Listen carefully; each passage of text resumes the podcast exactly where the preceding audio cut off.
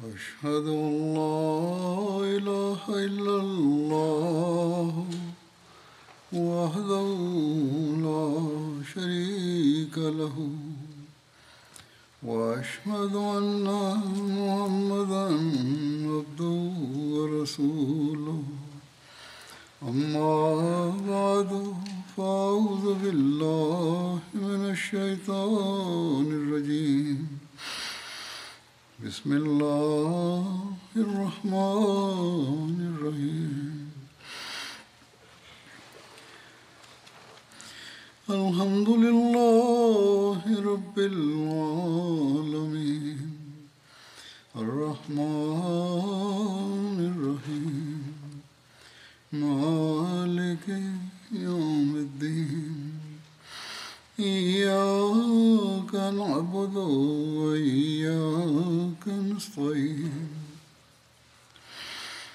اهدنا الصراط المستقيم صراط الذين أنعمت عليهم غير المغضوب عليهم ولا الضالين. In Bezug auf das Leben des heiligen Propheten sallallahu alaihi wasallam wurde die Schlacht von Uhud erwähnt. Die Einzelheiten zu dieser Schlacht lauten wie folgt. Als der heilige Prophet sallallahu alaihi wasallam am Ort Uhud ankam, befand sich der Berg Uhud hinter dem muslimischen Heer und sicherte so als Schutz vor möglichen Angriffen von hinten. Auf der anderen Seite bot jedoch ein Bergpass dem Feind eine Angriffsmöglichkeit. Dieses Sicherheitsrisiko beachtend, bestimmte der heilige Prophet sallallahu alaihi wasallam fünfzig Bogenschützen aus den Reihen seiner Gefährten, angeführt von Hazrat Abdullah bin Jubair radhiyallahu anhu, um diese Position am Bergpass zu besetzen.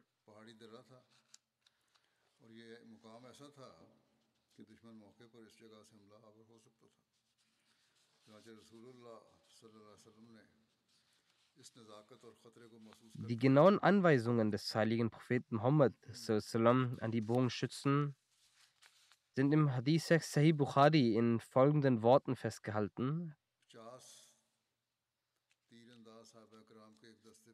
In Raitumuna, Takhtafana, Daira, Takhtafunu Dairu, Fala Tabrahu, Makanakum, Haza Hattar Ghusri Alaykum. Bei Raitumuna, Hazamna Bil Komi, Wautanahum, Fala Tabrahu, Hattar Ghusri Alaykum. Der Prophet sagte: Selbst wenn du siehst, wie Vögel über uns fliegen, sollst du deine Position so lange nicht verlassen, bis ich euch keine Anweisung zukommen lasse. Selbst wenn du siehst, dass wir den Feind besiegt haben, sollst du deine Position nicht verlassen, bis ich euch keine Anweisung zukommen lasse.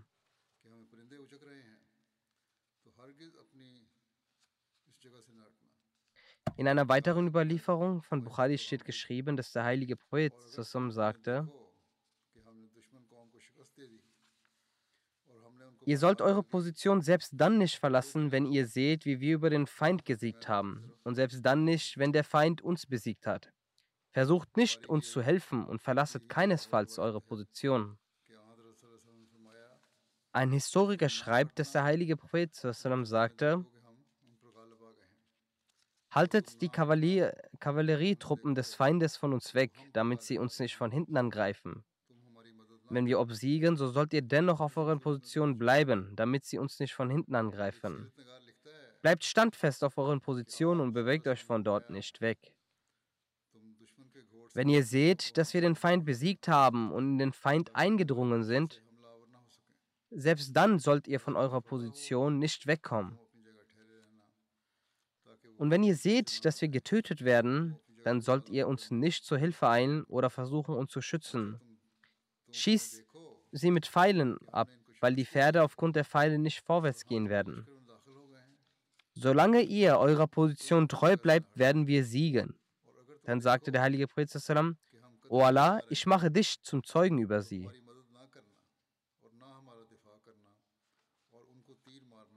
Ein Schriftsteller hatte geschrieben, dass der heilige Prophet sallallahu alaihi wasallam an dieser Stelle sagte: Wenn ihr seht, dass wir das Kriegsgut nehmen, dann sollt ihr nicht dazu stoßen. Ihr sollt uns zu jedem Zeitpunkt beschützen. Ein Historiker spricht über die fünfzig Bogenschützen und sagt: Eine Person, die die Möglichkeit erhält, das Kampffeld zu sehen im Tal Kana, welches am Grenze zum Berg Rahim liegt, wird sofort die einzigartige analytische Erfahrung des heiligen Propheten verstehen, dass er ein genialer Feldherr und Stratege in Bezug auf die Koordination und Strategie des Heeres zum Siegen war.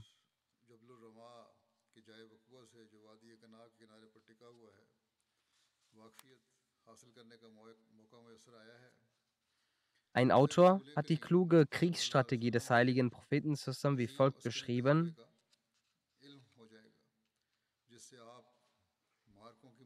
Diese Kriegsstrategie war derart exzellent und raffiniert, dass man daraus seine außerordentliche Fertigkeit und Expertise in Sachen Kriegsführung erkennt. Dies beweist, egal wie großartig ein General auch sein mag, er nicht in der Lage ist, eine präzisere, delikatere und weisere Kriegsplanung zu produzieren. Obwohl er in der Schlacht von Uhud im feindlichen Territorium eingetreten ist, hatte er für seine Truppe die Front gewählt, die kriegsstrategisch die beste war.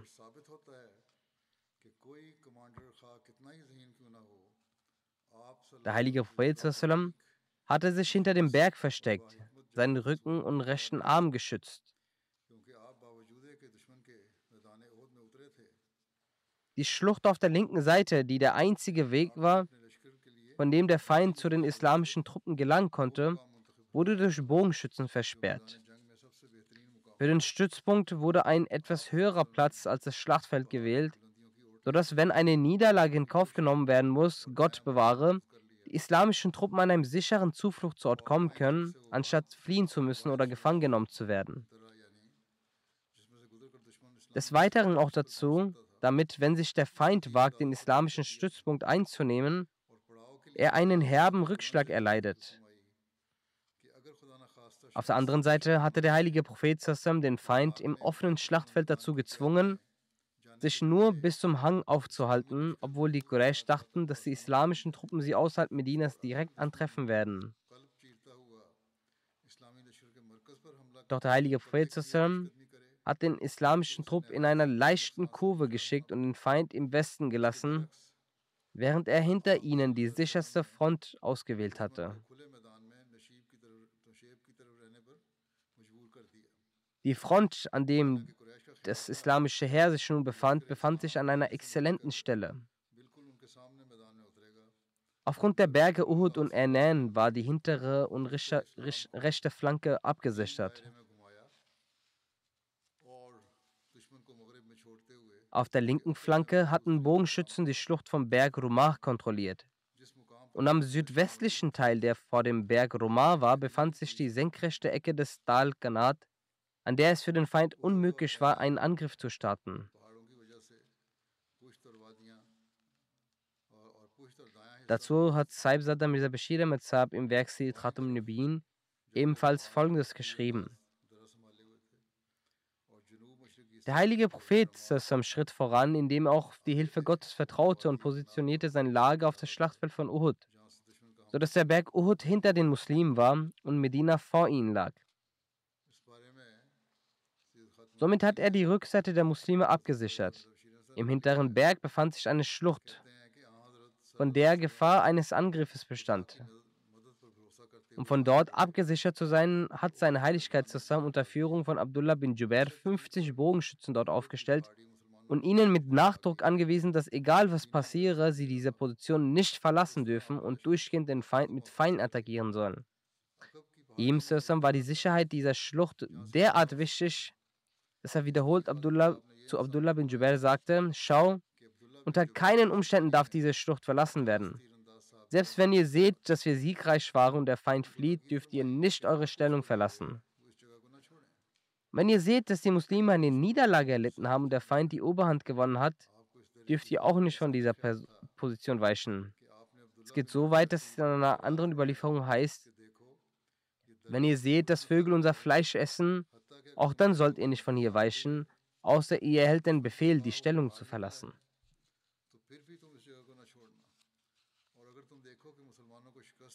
Also Muslima sagte hierzu, letztendlich kam der heilige Prophet zusammen in Uhud an.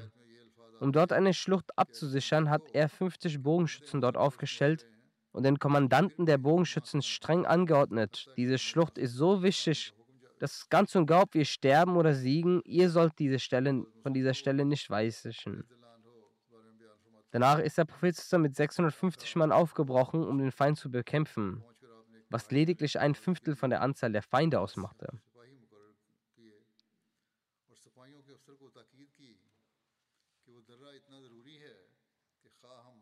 Nachdem der Prophet zusammen den Trupp der Bogenschützen am Berg aufgestellt hatte, war er zufrieden und begann die Reihen der Soldaten aufzustellen und die Aufgaben der Generäle zu verteilen.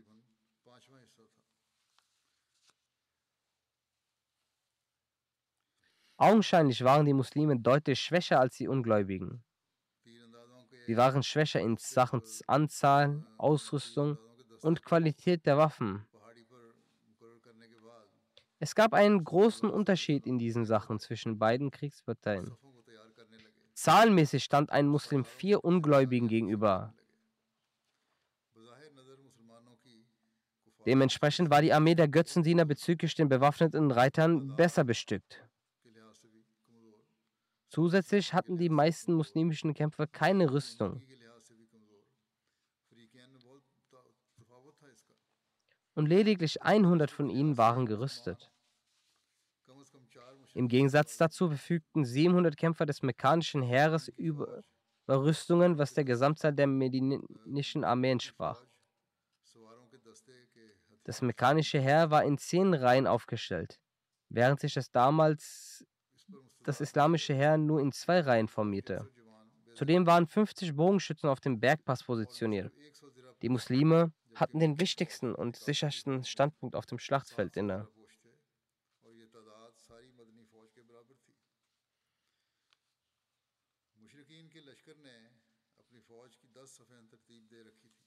Der heilige Prophet zusammen hat auf dem Standort Maymena Hazrat Zubair bin Akam und auf Maysara Hazrat Munzir bin Umar Ghanavi bestimmt. Dann fragte er, wer die Fahne der Mushrikin trägt. Es wurde geantwortet, Talha bin Abi Talha. Daraufhin sagte der heilige Prophet zusammen, dass wir eher das Recht dazu haben, das Versprechen zu erfüllen. Die Flagge wurde von Hazrat Ali genommen und Hazrat Musa bin Umar gegeben. Er stammt von diesem Stamm, also Banu Abduddar bin Qusair. Somit hat der Prophet zusammen aus jenem Volk den Fahnenträger bestimmt, aus dem die Quraysh ihren Fahnenträger bestimmt hatten.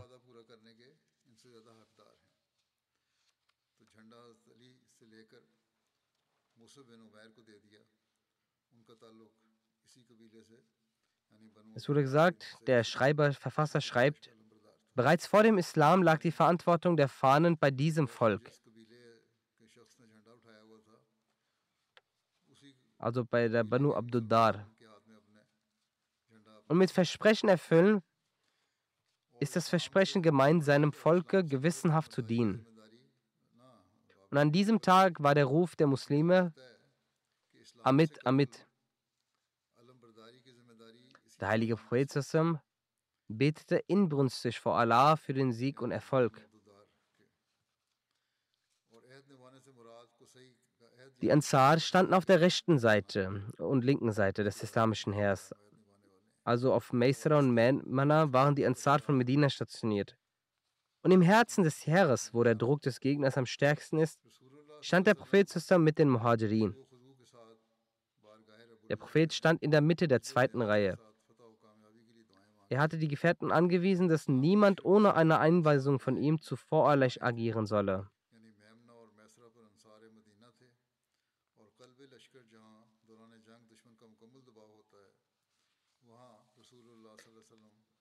Im Buch Sahih Muslim heißt es, dass Hazrat Anas berichtet, dass der heilige Prophet am, Tages, am Tag der Schlacht von Uhud betete: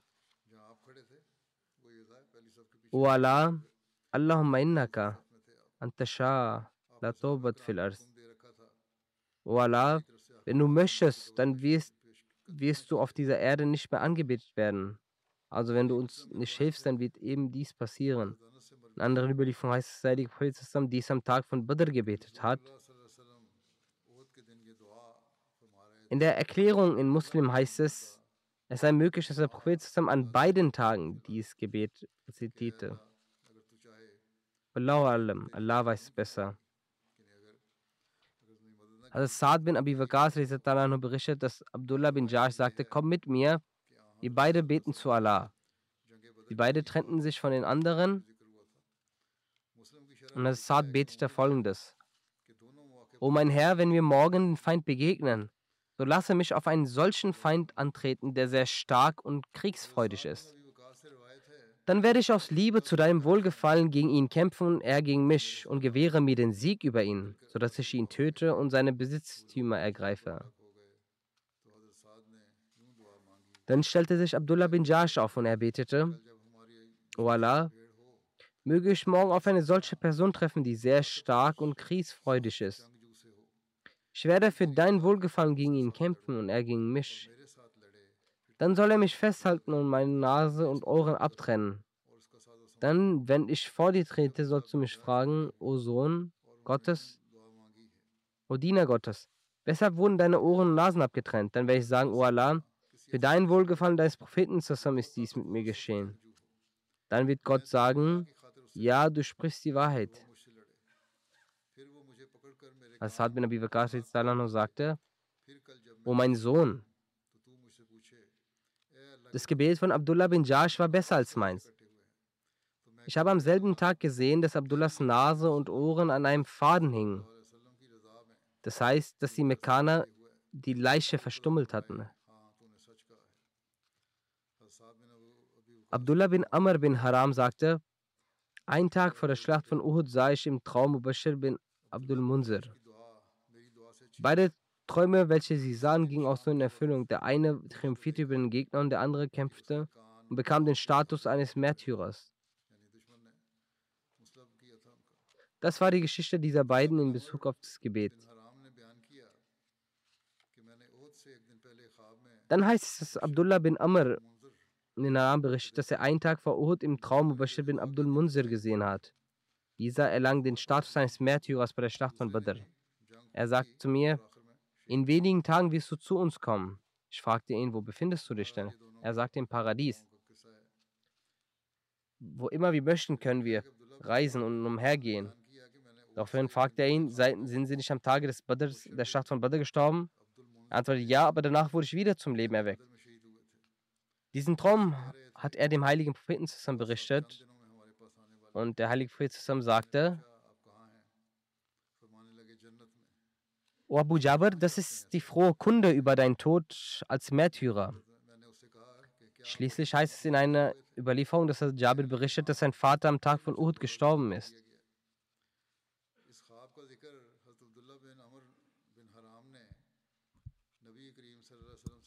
In den Erläuterungen steht, dass sich die Götzendiener auf den Krieg vorbereiteten. Sie hatten eine Anzahl von dreitausend Soldaten. Sie besaßen zweihundert Tiere, also Pferde, welche ganz vorne waren. Sie bestimmten Khalid bin Walid an der rechten Front und Ikrama bin Abu Jahl auf der linken. Die Fußsoldaten wurden von Safwan bin Umayya angeführt. Manche sagen, es war Amir bin As. Für die Bogenschützen wurde Abdullah bin Abi Rabi'a bestimmt. All diese nahmen auch später den Islam an. Sie, diese gaben die Flagge an Talha bin Abi Talha, welcher von Abduddar war. Abu Sufyan sagte zu Abduddar, um diese anzufachen: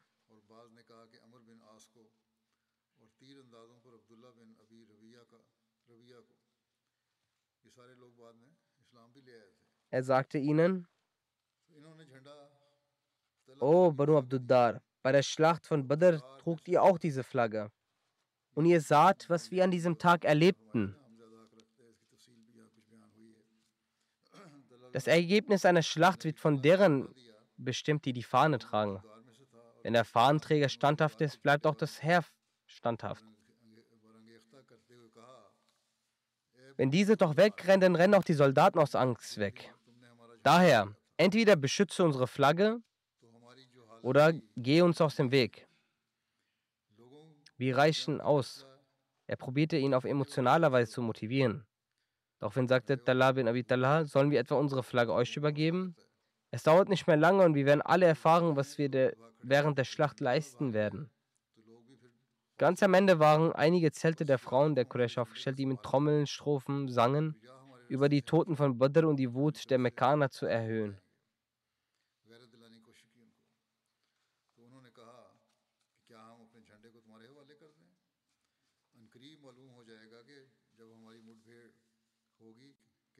Also Mirza Bashir Ahmad Sahib schreibt in seinem Buch Seer Khatam an-Nabiyyin,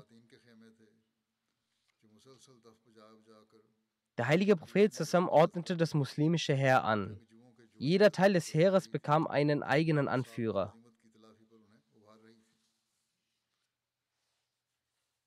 Zu diesem Zeitpunkt bekam erst zusammen die Nachricht, dass Talha die Flagge hält, die Flagge der Quraysh. Talha gehörte der Familie an, aus der der berühmte Qusay bin Kilab entstammt, der in vielen Schlachten die Flagge der Quraysh hochhielt.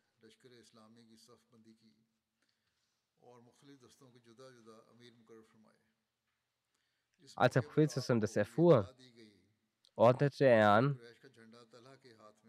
wir haben einen höheren Anspruch, die Loyalität zu unserem Volk zu zeigen, und nahm die Flagge der Muhajirin von Ali und gab sie Musa bin Umar, der auch aus dieser Familie angehörte, der Talha zugehörig war.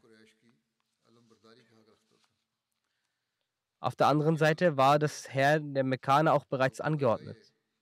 Abu Sufyan war der Anführer des Heers. Auf der rechten Flanke war Khalid bin Walid der Befehlshaber. Und auf der linken Seite Ikrama bin Abu Jahl.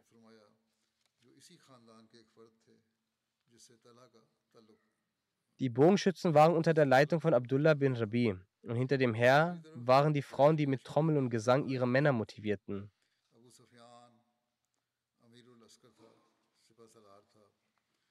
Wie dem auch sei, als beide Reihen aufgestellt waren, sagte Abu Sufyan zu den Ansari-Muslimen rufend, O Leute der Stämme Chos und Chazrich, der Kampf ist zwischen uns und unseren Verwandten, so geht zur Seite.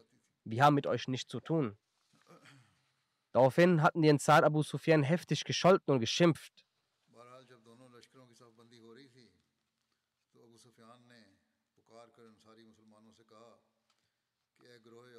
Dann beginnt der Krieg. Den Anfang des Kampfes hat als erstes Abu Amir Fasik gemacht. In der vorislamischen Zeit der Ignoranz wurde er Rahab genannt. Der heilige Prophet hatte ihm den Namen Fasik, also Frevler, gegeben. Dieser Mann war von Medina weggelaufen und zog nach Mekka.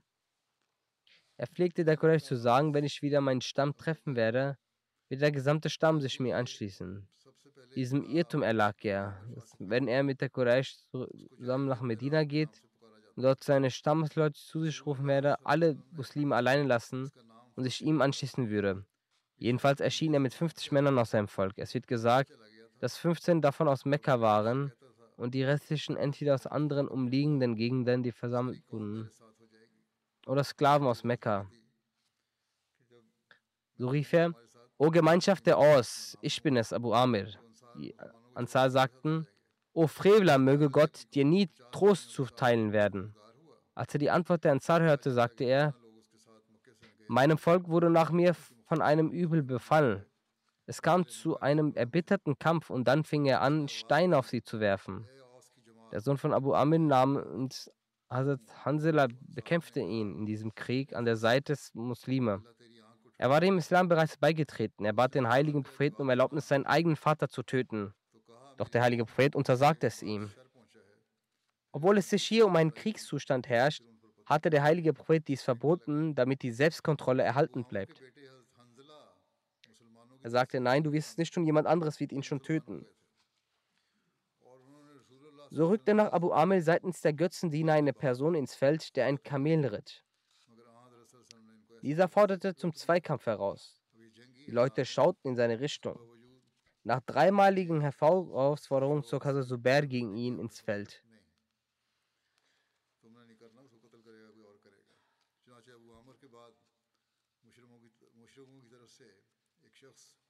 Er sprang schlagartig in seine Richtung und auf Höhe des Kamels, wo er den Nacken des Gegners packte, und beide fingen an, miteinander auf dem Kamel zu ringen. Der Heilige Prophet sagte: Wer als erstes von den beiden den Boden berühren wird, wird schließlich auch getötet. Genau dann fiel der Götzendiener von Kamel runter und auf ihn dann Hazrat Zubair, der den Götzendiener sofort erledigte. Der Heilige Prophet lobte Hazrat Zubair und sagte: Jeder Prophet besitzt einen Jünger und mein Jünger ist Zubair. Und er sagte: Wenn Zubair nicht gegen diesen Götzendiener nach vorne getreten wäre, so wäre ich selbst gegangen.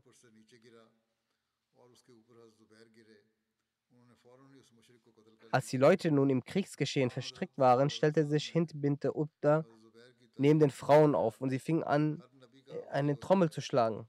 Dabei sagte Hind in Form von Gedichtsversen: Schaut, O Banu Abduddar, schaut, O ihr, die ihr eure Vorfahren hütet. Schreitet nach vor und zeigt eure feinsten Schwertkünste. Wir sind die Töchter ehrenwerter Leute. Sie sangen die Sätze voller Elan. Wir bewegen uns auf den weichen Teppichen, an unseren Nacken schimmern Perlen. Wir tragen Moschus auf unseren Scheiteln auf. Wenn ihr nach vorne schreiten werdet, werden wir euch in die Arme nehmen. Wenn ihr aber den Rücken kehrt, werden wir schmollend uns von euch distanzieren.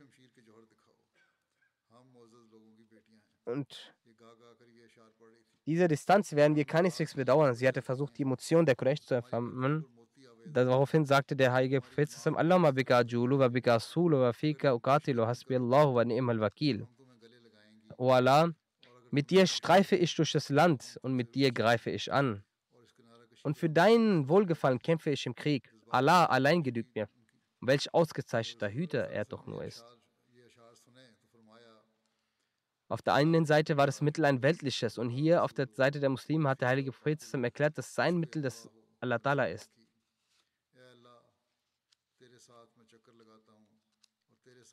Jedenfalls hat der Kampf zwischen beiden Armeen begonnen. An dem Tag kämpften die Soldaten vehement und der Krieg tobte. Abu Dajan Ansari, Talha bin Ubaidullah, Hamza bin Abdul Muttalib, Ali bin Abu Talib, Anas bin Nazar und Saad bin Rabi und so weiter zeigten großen Mut im Krieg. Allah sandte den Muslimen seine Hilfe hinab und erfüllte sein Versprechen. Die Muslime erschlugen die Götzendiener mit ihren Schwertern ein, bis sie bis sie ihr Heer zerstreuten bzw. es zum Fliehen zwangen. Die Reiter der Ungläubigen haben die Muslime dreimal angegriffen. Jedes Mal wurden sie durch die Pfeile zurückgedrängt. Hazrat Umar hat an jedem Tag zu seinem Bruder Hazrat Zaid gesagt: Mein Bruder, trag doch meine Rüstung. Zaid antwortete: Auch ich hege den Wunsch nach einem Märtyrertod, so wie sie es sind. So haben beide Brüder keine Rüstung getragen und kämpften ohne Rüstung. Für den Wunsch nach dem Tod als Märtyrer. Als an jedem Tag der Krieg intensiver wurde, setzte sich der heilige Prophet zusammen unter der Flagge der Ansar. Er gab Ali die Botschaft, dass er die Fahne nehmen und vorangehen soll. Daraufhin ist Ali vorangegangen und sagte: Ich selbst bin Abul Qasim. Daraufhin kam eine Person aus den Reihen der Ungläubigen. Es war Talha bin Abu Talha. In seiner Hand hielt er die Flagge der Ungläubigen. Denn die Ehre, im Krieg die Fahne zu tragen, war mit den Leuten der Familie Banu Abduddar. Denn die Fahne der Quraysh haben die Abduddar erstellt. Talha bin Abu Talha hat zum Zweikampf herausgefordert und gesagt: Wer ist es, der gegen mich kämpft? Er hat sehr oft die Muslime herausgefordert, doch keine Person konnte gegen ihn kämpfen. Abu Talha hatte gerufen am Ende: O Gefährten von Mohammed, ihr hegt den Gedanken, dass eure Toten in das Paradies eintreten und unsere Getöteten in die Hölle. In einer anderen Überlieferung hat er gesagt: O Gefährten von Mohammed,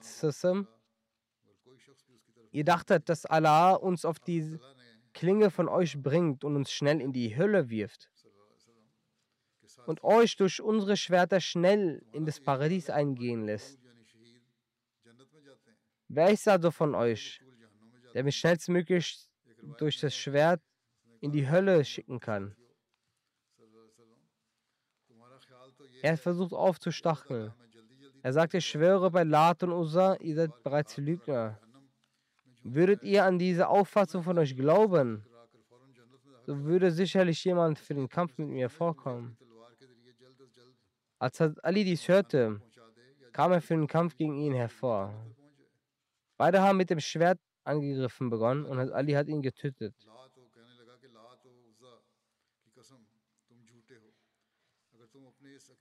In einer Überlieferung heißt es, dass beide im Kampf der Truppe sich gegenüberstanden. Plötzlich hat Ali ihn angegriffen und ihn in die Flucht getrieben. Dabei hat er sich sein Bein abgeschlagen und ihn auf den Boden geworfen. So wurden die verdeckten Körperteile von ihm sichtbar. Dann hat Allah gesagt, oh mein Bruder, ich erflehe von dir im Namen Gottes seine Gabe. Und Ali hörte dies und kam zurück und hat ihn nicht nochmals angegriffen. Die Gefährten sagten zu Ali, wieso haben sie ihn denn nicht getötet? Ali sagte, seine Scham lag offen und es war mir nicht zugewandt. Er war mir nicht zugewandt, deswegen kam mir Gnade auf ihn auf. Und ich habe verstanden, dass Allah ihn getötet hat.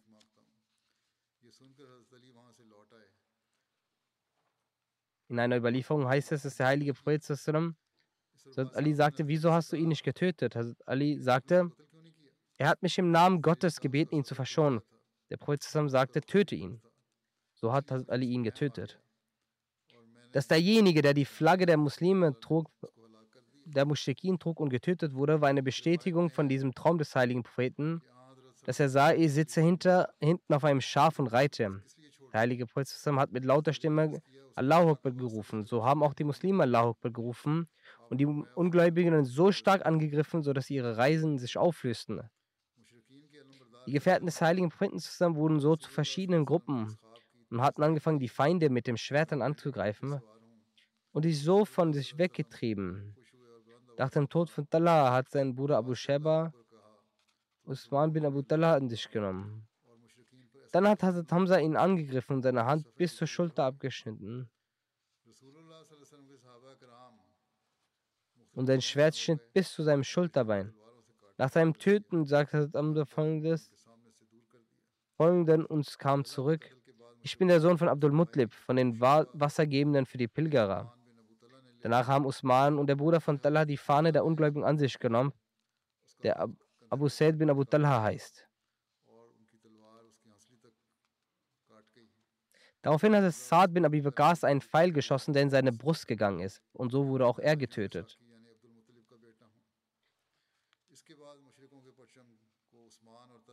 Danach der Sohn von Musaffir bin Talha bin Abu Talha, welchen Ali getötet hat, die Fahne an sich genommen. So hat dann Asim bin Sabit einen Pfeil gegen ihn geschossen, auch er wurde getötet. Danach hat der Bruder von Musaffir, Haris bin Talha, die Fahne an sich genommen und hat Asim einen Pfeil geschossen und auch ihn getötet. Die Mutter Talha bin und Musaffir war auch eine Ungläubige und war mit der Truppe unterwegs. Der Name dieser Frau war Sulafa. Jeden, den Hazrat Asims Pfeil traf, so ging dieser Sohn zu der Mutter und legte seinen Kopf in ihrem Schoß. Sulafa fragte, wer hat dich verwundert? Der Sohn antwortete, ich konnte dessen Stimme hören. Nachdem er den Pfeil auf mich abgeschossen hatte, sagte, der war für dich, ich bin der Sohn von Abu Afla. Daraufhin schwor sie, also die Mutter, sich, dass wenn der Kopf von Asim bin Sabit in ihre Hände gerät, sie ihn mit Wein füllen, daraus trinken wird. Sie verkündete, wer immer mir diesen Kopf von Asim bin Sabit bringt, werde ich Belohnung hundert Kamele geben. Also Asim starb nicht in der Schlacht von Uhud, sondern er starb als Märtyrer in der Expedition von Ar-Raji.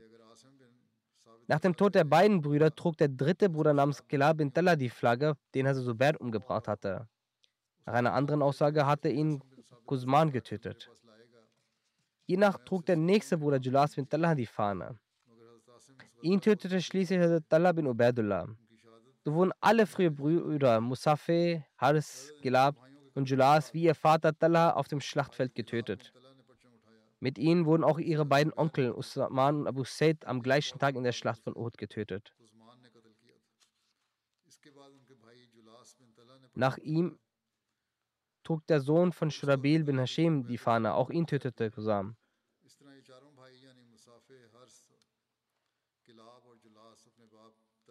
Danach trug einer ihrer Diener namens Swab die Fahne. Danach trug Abu Zaid bin Amr die Fahne, ihn tötete Qusman. Nach ihm trug der Sohn von Shurabil bin Hashim die Fahne, der auch durch Qusman getötet wurde.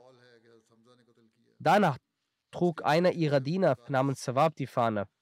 Er war in abessinischer Herkunft, er kämpfte, bis seine Hand im Kampf abgeschnitten wurde. Er setzte sich dann prompt hin und trug die Flagge mit Hilfe seines Nackens und seiner Brust, bis Qusman auch schließlich ihn tötete. Nach einer anderen Aussage war es Sa'd bin Abi Waqqas gewesen, der ihn getötet hatte. Oder nach einer weiteren Aussage, dass es Ali es war. Als alle Fahnenträger getötet wurden, waren die Götzendiener bezwungen worden und sie liefen davon. Dabei verfluchten ihre, sie ihre Frauen.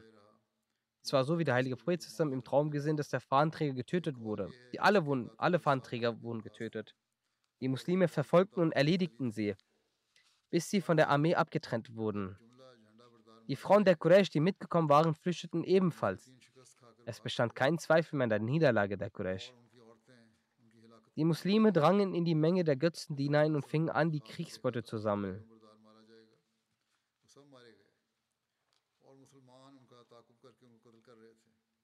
Al-Mirza Bashir Mehtab schreibt darüber: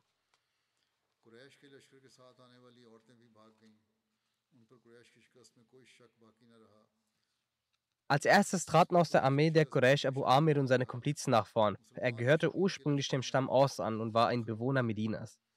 Er war bekannt unter dem Namen Rahab. Als der heilige Prophet nach Medina kam, erfasste diese Person nach kurzer Zeit den Groll und Neid. Mit ein paar Kom Kompanien ging er dann nach Mekka. Dort stachelte er die Quraysh gegen die Muslime an. In der Schlacht von Uhud nahm er nun als Mitstreiter der Quraysh gegen die Muslime teil.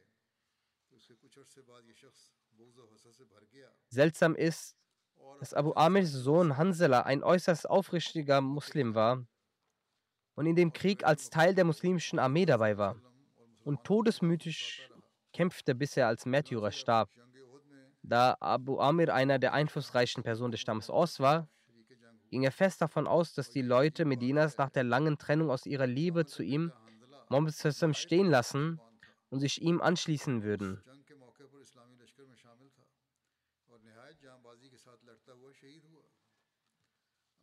Genau mit dieser Erwartung trat Abu Amir mitsamt seinen Komplizen als erst nach vorne und rief mit lauter Stimme: „O Leute des Stammes Aus, ich bin's, Abu Amir." Die Ansar riefen laut: „Hinfort mit dir, du Frevler, du sollst keinen Trost finden." Gleich danach überfielen sie ihn mit Steinwürfen, dass Abu Amir und seine Komplizen irritiert nach hinten zurückliefen. Dieses Szenario sehend, trat der Fahnenträger der Quraysh namens Talha voller Wut nach vorne und forderte in einem sehr hochmütigen Ton zum Zweikampf heraus. Ali trat nach vorne und brachte Talha mit ein paar wenigen Schlägen um. Danach kam der Bruder von Talha namens Usman nach vor.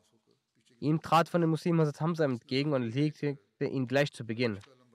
Als die Ungläubigen, die ihm zusahen, starteten sie von Zorn überwältigt den Rundumschlag. Auch die Muslime traten mit Allahu Akbar rufend nach vorn. Beide Armeen waren nun gegeneinander in einem Kampf verwickelt. Kurzum nachdem der Fahnenträger der Quraysh umgebracht wurde, waren die Armeen im Kampf gegeneinander verstrickt. Ein erbitterter Kampf trug sich zu. Eine ganze Weile wurde auf beiden Seiten Blut vergossen. Schließlich kam es langsam dazu, dass die Armee der Quraysh vor den Muslimen zu wanken begann. So schreibt der berühmte englische Historiker Sir William Muir: Unter dem Druck der unbändigen Angriffe der Muslime begann die mekkanische Armee zu wanken. Ihre Kavallerie versuchte wiederholt, über die linke Flanke der islamischen Armee herzufallen, aber jedes Mal wurden sie durch die fünfzig Bogenschützen der kleinen Gruppe, die Mohammed dort postiert hatte, zurückgedrängt. Von den Muslimen wurde im Schlachtfeld von Uhud die gleiche Tapferkeit, Kühnheit und Gleichgültigkeit gegenüber dem Tod wie bei Badr demonstriert. Ein englischer Historiker schreibt dies. Man könnte sehen, wie die Reihen der Mekkaner förmlich bebten, als Abu Dajjana, der sich durch ein rotes Halstuch an seinem Helm zu erkennen gab, durch die Reihen des Feindes fegte und mit einem Schwert, das ihm der heilige Prophet gegeben hatte, überall den Tod brachte. Hamza, der mit seiner wehenden Straußenfeder auffiel. Ali, der an einem langen weißen Federbusch zu erkennen war. Und Zubair, der mit seinem leuchtenden gelben Turban den Helden der Elias glich. Sie brachten dem Feind den Tod und Chaos, wo immer sie auftauchten. Das mit Elias, was Herr William Muir hier erwähnt hat, ist eine griechische Erzählung über Helden und große Krieger. Er ist ein Held der griechischen Erzählungen, der ein großer Krieger war. Jedenfalls sagt er weiter, der englische Historiker, dies waren die Szenen, in denen die großen Anführer der muslimischen Eroberung aufwuchsen. Also Mister Beshisab schreibt weiter, so kam es zum Kampf, der in der Tat heftig war, und der Sieg blieb eine Weile ungewiss. Schließlich jedoch begann die Quraysh durch die Huld Gottes den Halt zu verlieren. Im ganzen Heer herrschte Verwirrung und Unordnung. Die Fahnenträger der Quraysh wurden einer nach dem anderen erschlagen, wie soeben erwähnt. Etwa neun von ihnen hielten abwechselnd die Flagge ihres Volkes hoch, aber einer nach dem anderen wurden sie von den Muslimen niedergestreckt. Schließlich trat ein abessinischer Sklave Talhas namens Sawab mutig vor, ergriff die Flagge.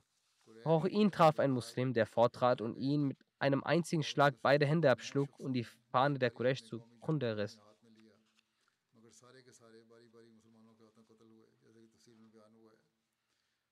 Doch die Tapferkeit und Leidenschaft von Sawab war eine solche, dass er mit der Flagge zu Boden fiel und die Flagge an seiner Brust hielt und versuchte, sie erneut zu hissen.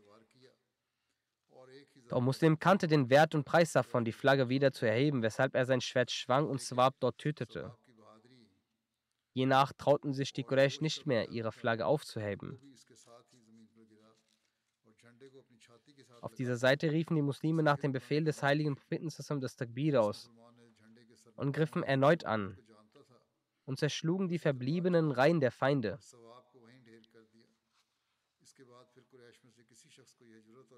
Sie gelangen zur anderen Seite der Armee, zu den Frauen, und unter den Ar der Armee der Mekkaner brach ein Chaos aus.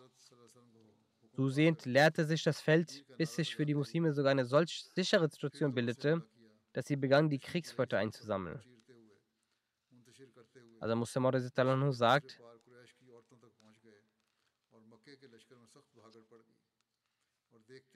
es fand eine Schlacht statt, und durch die Hilfe und Unterstützung von Allah siegten nach kurzer Zeit fünfhundertfünfzig Muslime gegen dreitausend erfahrene Soldaten aus Mekka.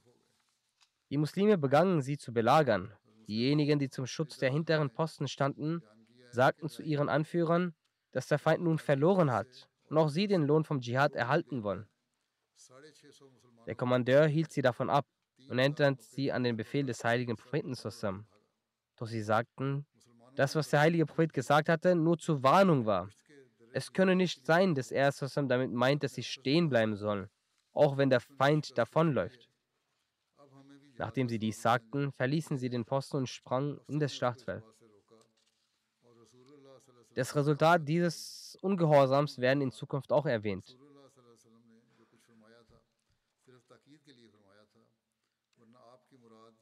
In Bezug auf das Schwert von Abu Dujana, wie William Muir auch erwähnt hat, er hat es auch in seiner Erläuterung geschrieben, wer der Gefährte war, der das Schwert des heiligen Propheten nahm und es gerecht wurde. Als Anas Rizatalanho überliefert, dass der heilige Prophet zusammen am Tag von Uhud ein Schwert zur Hand nahm und fragte, wer nimmt dieses Schwert von mir? Alle streckten ihre Hand aus und sagten, ich, ich, meine Wenigkeit, meine Wenigkeit. Der heilige Prophet sagte erneut, Man yahuzu bihaki, wer wird das Schwert rechtmäßig nehmen? Hazrat Anas sagt, dass alle daraufhin zurückgegangen sind, und Hazrat Simach bin Khadsha Abu Dujana daraufhin sagte, dass ich es rechtmäßig nehmen würde. Anas sagt, dass er das Schwert nahm und die Köpfe der Götzendiener abreißte. Seine Überlieferung von Sahih Muslim, im Sinne, dass er dem gerecht worden ist. Ibn Utbah schreibt, dass als der heilige Prophet zusammen das Schwert zeigte, bat Hazrat Umar danach, woraufhin der heilige Prophet zusammen die Nachfrage ablehnte.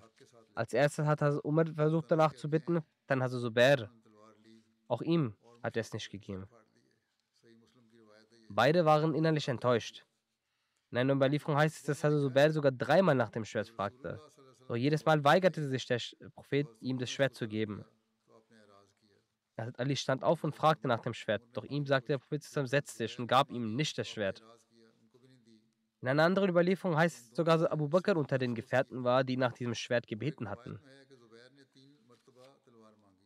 In einer Überlieferung heißt es, dass Hazrat Abu Dajjana gefragt hat, was denn das Recht des Schwertes sei.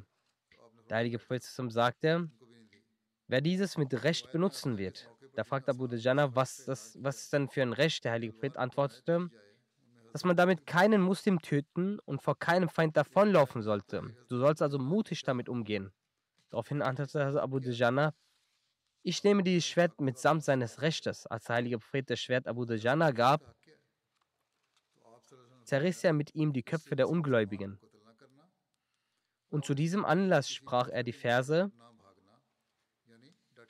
Anallazi Adeni, Wanahnu Bisafi, Laden Nachil, Allakum und Dahra, Firkuyur, Azri Bisafillahi, Rasul. Ich bin derjenige, von dem mein Freund ein Versprechen einnahm, als wir bei den Dattelbäumen in der Ortschaft Safa waren. Und das Versprechen ist jenes, dass ich nicht in den hinteren Reihen der Armee stehen soll, mit dem Schwert Allahs und des Propheten zusammen die Feinde bekämpfen soll. Jedenfalls, als Abu Dajjana es nahm und prahlerisch durch die Reifen der Armee lief, sagte der heilige Prophet sallallahu alaihi wasallam, Inna hazihi khashyatun yubrizuha yubrizullahu azza wa jalla illa bihazal mukam. Dies ist ein solcher Gang, der Allah dem machtvollen Majestätischen missfällt, ausgenommen zu einem solchen Anlass, also wie es zum Anlass des Krieges lief. Als Abu Dajjana erwähnend, hat Hazrat Mirza Bashir Sahib im Sitrat ibn Mubin geschrieben, als den Ungläubigen von Quraysh im Krieg Schwierigkeiten begegneten und als die Kuffar diesen Anblick sahen, so führten sie in Wut einen generalisierten Angriff aus. Auch die Muslime schritten unter Ausrufen der Größe Gottes voran und beide Armeen kämpften miteinander. Ungefähr zu diesem Zeitpunkt nahm der heilige Prophet sein Schwert in die Hand und sagte, wer ist es, der es neben unseren Recht erfüllen würde. Viele Gefährten breiteten für den Wunsch dieser Ehre ihre Hände aus, unter denen auch Hazrat Umar und Hazrat Zubair war und durch den Geist der Überlieferung auch Hazrat Abu Bakr und Hazrat Ali waren. Doch der heilige Prophet hielt seine Hand zurück und wiederholte immer wieder, gibt es jemanden, der sein Recht erfüllt? Letztendlich hielt Abu Dajjana und Sadi seine Hand vor und sagte, O Prophet Allah, gewähren Sie es mir. Er gab ihm das Schwert in die Hand und schritt in einer sehr aufrechten und stolzen Körperhaltung auf die Ungläubigen zu. Der heilige Prophet sagte zu den Gefährten, Gott mag diese Gangart überhaupt nicht, außer bei einem solchen Anlass. Zubair, der den stärksten Wunsch hatte, das Schwert des heiligen Propheten zu bekommen und wegen seiner liebevollen Beziehung zu ihm auch den größten Anspruch darauf erachtete, wurde im Herzen besorgt und unruhig, was der Grund denn dafür sei, dass der heilige Prophet nicht mir das Schwert gab, sondern es Abu Dajjana gab.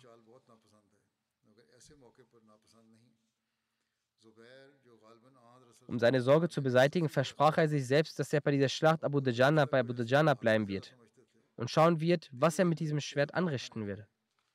Er sagt, Abu Dajjana band um seinen Kopf einen roten Stoff, nahm das Schwert und ging, Gedichte der Lobpreisungen singend, in die Reihen der Ungläubigen. Und ich sah, dass wo immer er hinging, er den Tod verbreitete. Und ich sah keinen Mann, der vor ihn trat und davonkam. So machte er seinen Weg durch das Heer der Quraysh auf die andere Seite des Heers, wo die Frauen der Quraysh standen. Hind, die Frau von Abu Sufyan, die mit großer Leidenschaft und Eifer ihre Männer anfeuerte, stand vor Abu Dajjana und er erhob sein Schwert vor ihr. Hierauf schrie Hind sehr laut und rief ihre Männer um Hilfe. Doch keiner kam. Allerdings sah ich, dass Abu Dajjana von selbst sein Schwert runternahm und von dort wegging. Zubair sagt, dass er zu dem Moment Abu Dajjana fragte, wieso er zunächst das Schwert erhob und dann es wieder herunternahm.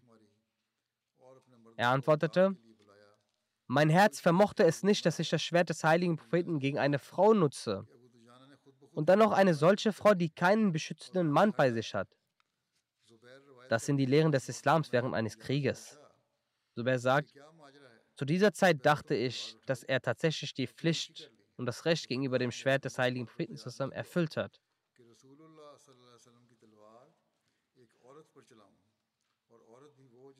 Hazrat Muslim Maud radhiyallahu anhu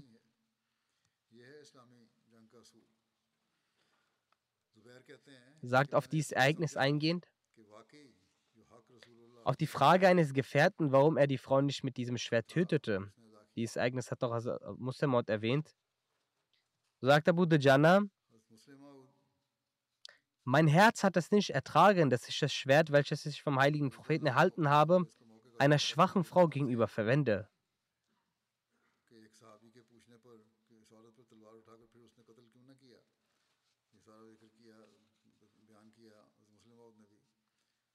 Also Muslim Maud schreibt weiter, der heilige Prophet sallallahu alaihi wasallam hat stets das Respekt und die Achtung gegenüber Frauen gelehrt, weswegen die Frauen der Ungläubigen besonderen Mut dabei aufbrachten, den Muslimen Schaden zuzufügen. Durch dieses Ereignis wird deutlich, dass er die Lehren des Respekts lehrte und aus diesem Grund wurden die Frauen besonders mutig und versuchten, Schaden zuzufügen. Dennoch haben die Muslime dies über sich ergehen lassen. Das sind die Lehren des Islam während eines Krieges. Inshallah folgt der Rest später. Beten Sie weiterhin auch für die Palästinenser. Es werden die Grenzen des Leidzufügens immer mehr überschritten. Möge Allah der Allmächtige die Leidzufügenden bestrafen und Erleichterung für die unschuldigen Palästinenser schaffen. Möge auch die muslimischen Männer, Länder mit Vernunft und Bedacht handeln.